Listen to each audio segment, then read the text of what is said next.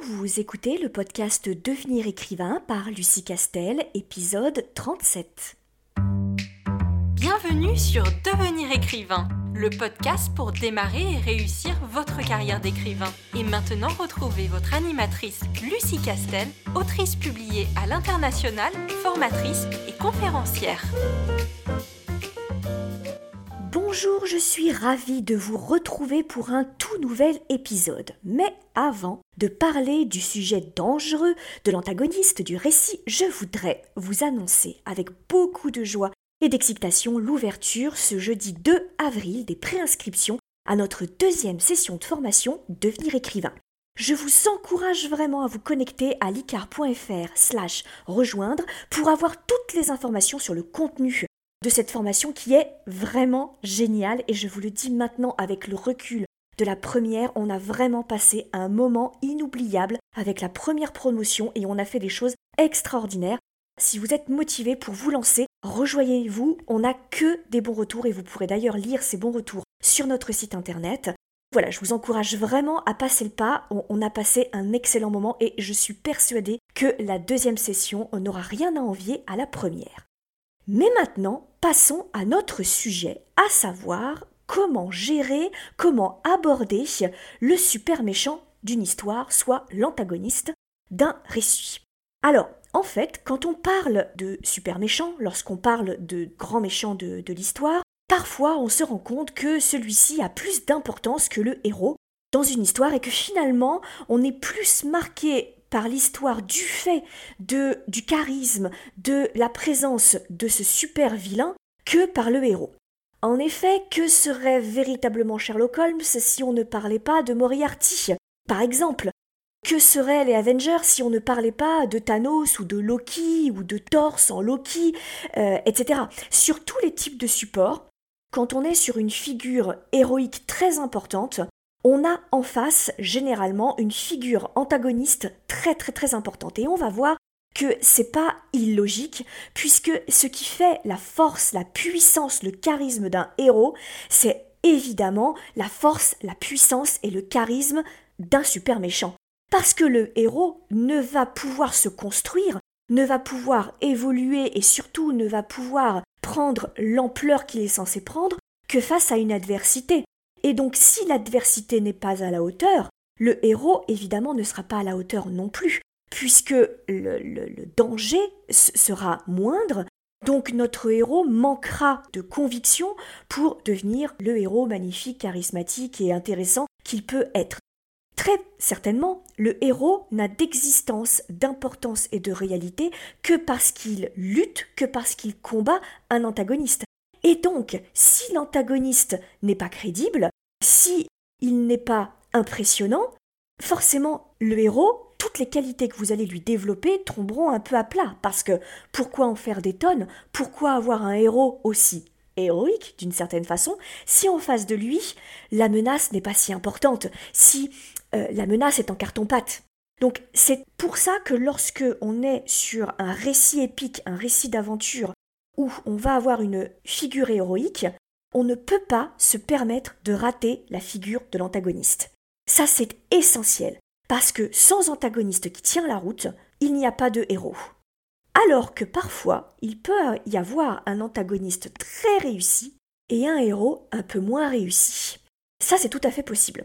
Mais en général, les lecteurs trouvent la faille et si on a un antagonisme qui est très réussi, qui est très charismatique, eh bien, le héros qui a quelques failles, qui a quelques faiblesses, paraîtra bah, d'autant plus raté que l'antagoniste sera très charismatique. Et puis n'oubliez jamais une chose, c'est que si vous êtes sur un récit épique avec un héros qui doit battre le méchant, si votre héros n'est pas crédible, si votre héros n'est pas sur un pied d'égalité avec votre antagoniste, on ne comprendra pas comment ça se fait qu'à la fin, c'est finalement le héros qui gagne la bataille finale doit être épique, doit être crédible, mais parce que on, craint pour le héros, parce que on se dit que ben, le méchant pourrait très bien euh, remporter, et que au final, s'il ne le remporte pas, ça c'est quand même joué à un cheveu.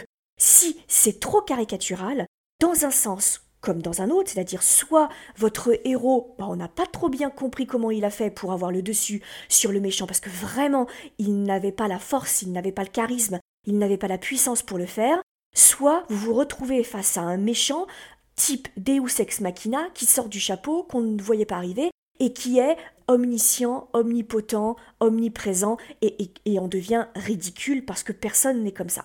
Alors, si vous voulez, on va parler un petit peu des grandes figures archétypales des méchants. Je ne vais pas toutes vous les citer, mais je vais vous lister les plus importantes parce que la plupart du temps, lorsque on est sur un récit épique ou lorsqu'on est sur un récit avec un héros et une figure antagoniste, on se sert de ces archétypes. Et ça n'est pas une mauvaise chose, encore une fois, ça n'est jamais une mauvaise chose d'utiliser un cliché.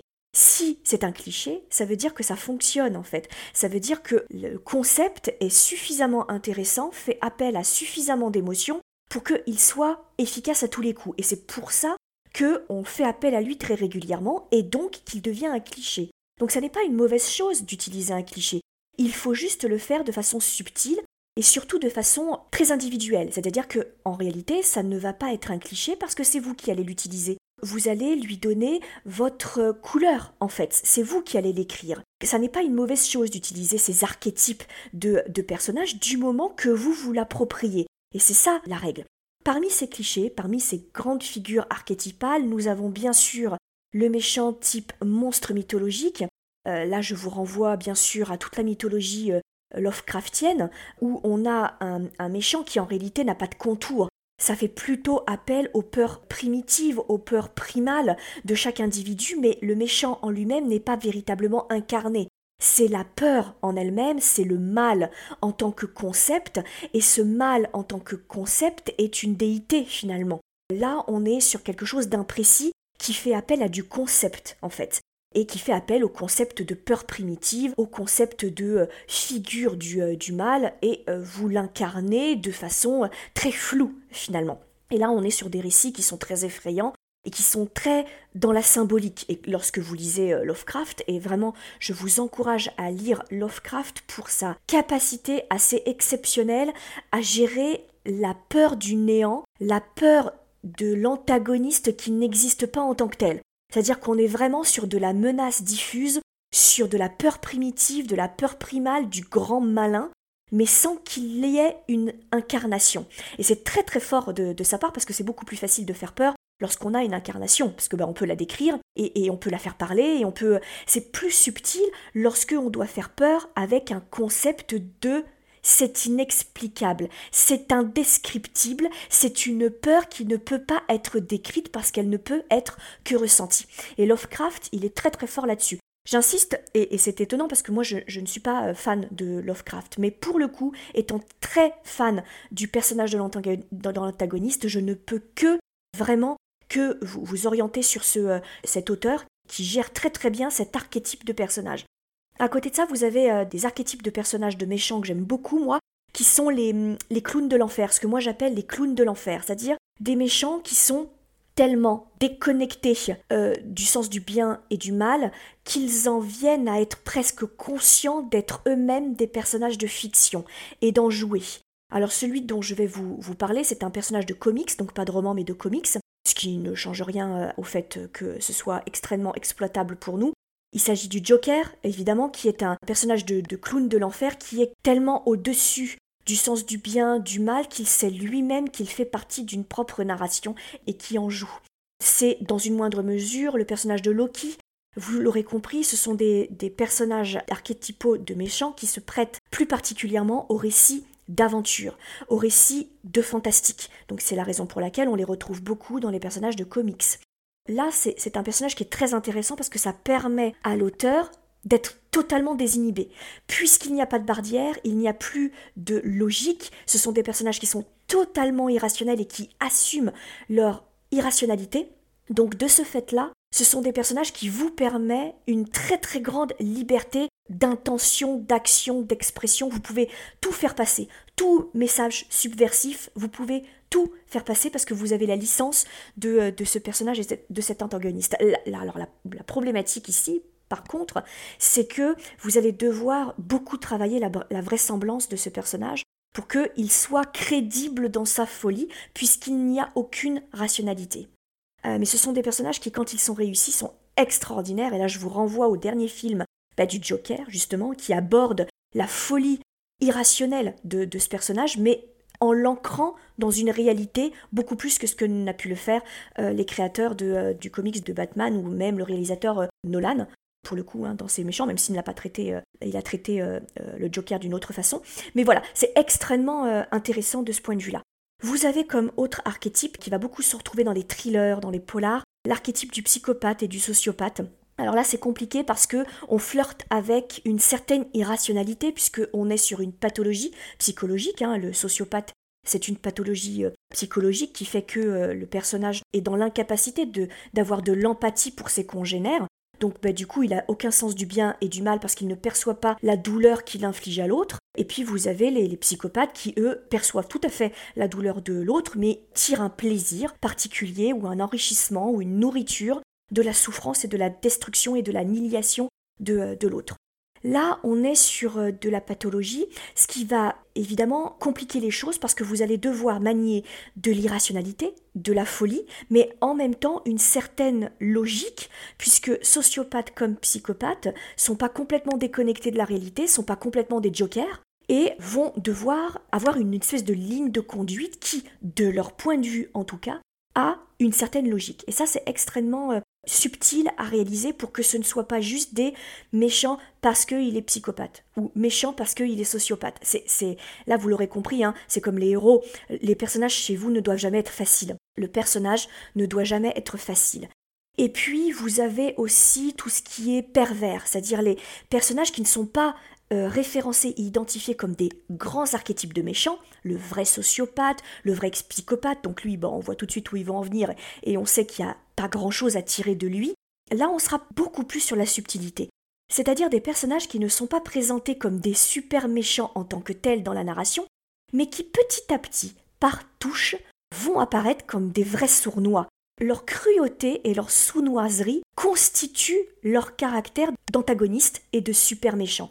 C'est dans ce sens-là. Et donc là, pour le coup, c'est beaucoup plus subtil parce que forcément, le personnage ne sera pas que super méchant. Il va être beaucoup plus complexe que ça, beaucoup plus compliqué que ça, puisque il va pouvoir être à la fois doux, à la fois prévenant, à la fois empathique, mais à la fois destructeur, mais à la fois sournois, euh, mais à la fois jaloux, mais euh, à la fois possessif. C'est la, fameuse expression qui est euh, vue et revue, certes, mais quand même, c'est le fameux pervers narcissique.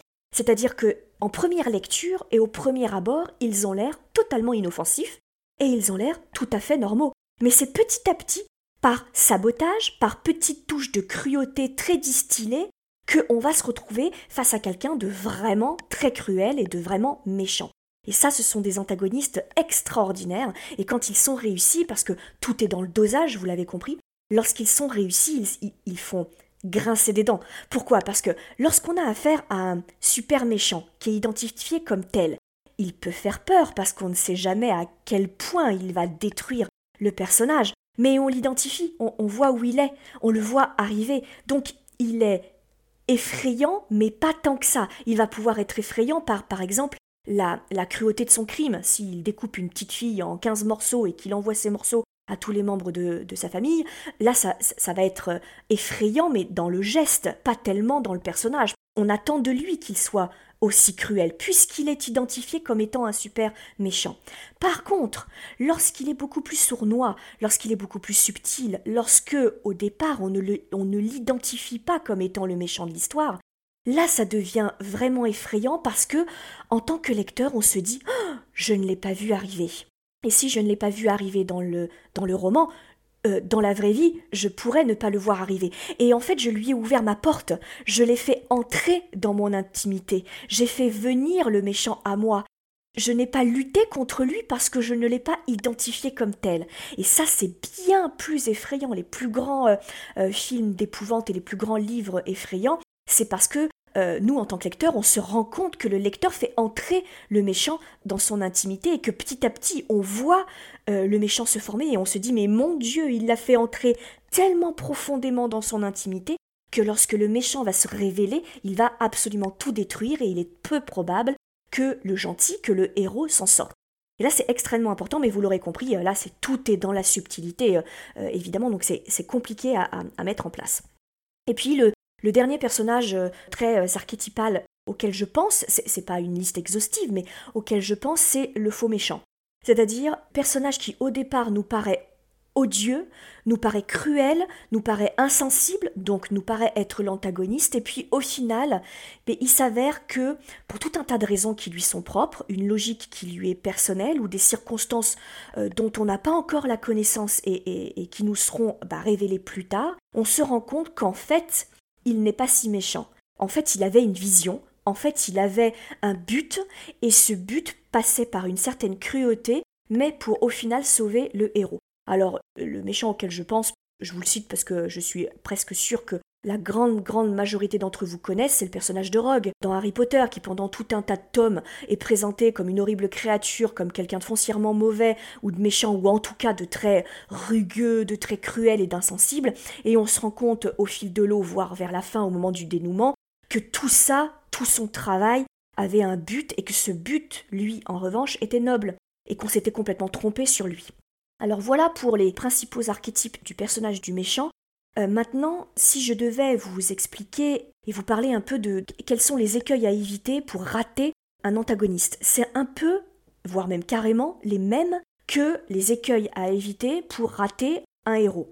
La première chose, c'est vraiment, vraiment le principe de vraisemblance. Mais ça, je le répète à chaque fois, il y a, tout un module dans le cours de, la formation de l'ICAR sur ce principe de vraisemblance parce que c'est la clé de tout bon personnage.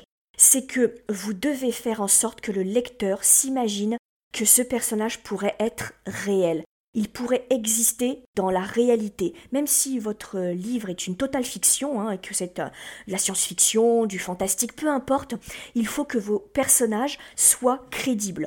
Donc si, dès le départ, je commence à me dire Oh là là, mais pourquoi il fait ça? C'est complètement, complètement illogique, ce, ne serait pas possible. Dans la vraie vie, il peut pas être à ce point omniscient s'il n'a pas de super pouvoir. Il peut pas deviner à ce point-là ce que pense le héros et l'anticiper. À ce point-là, ça devient ridicule. C'est ça le principe de vraisemblance.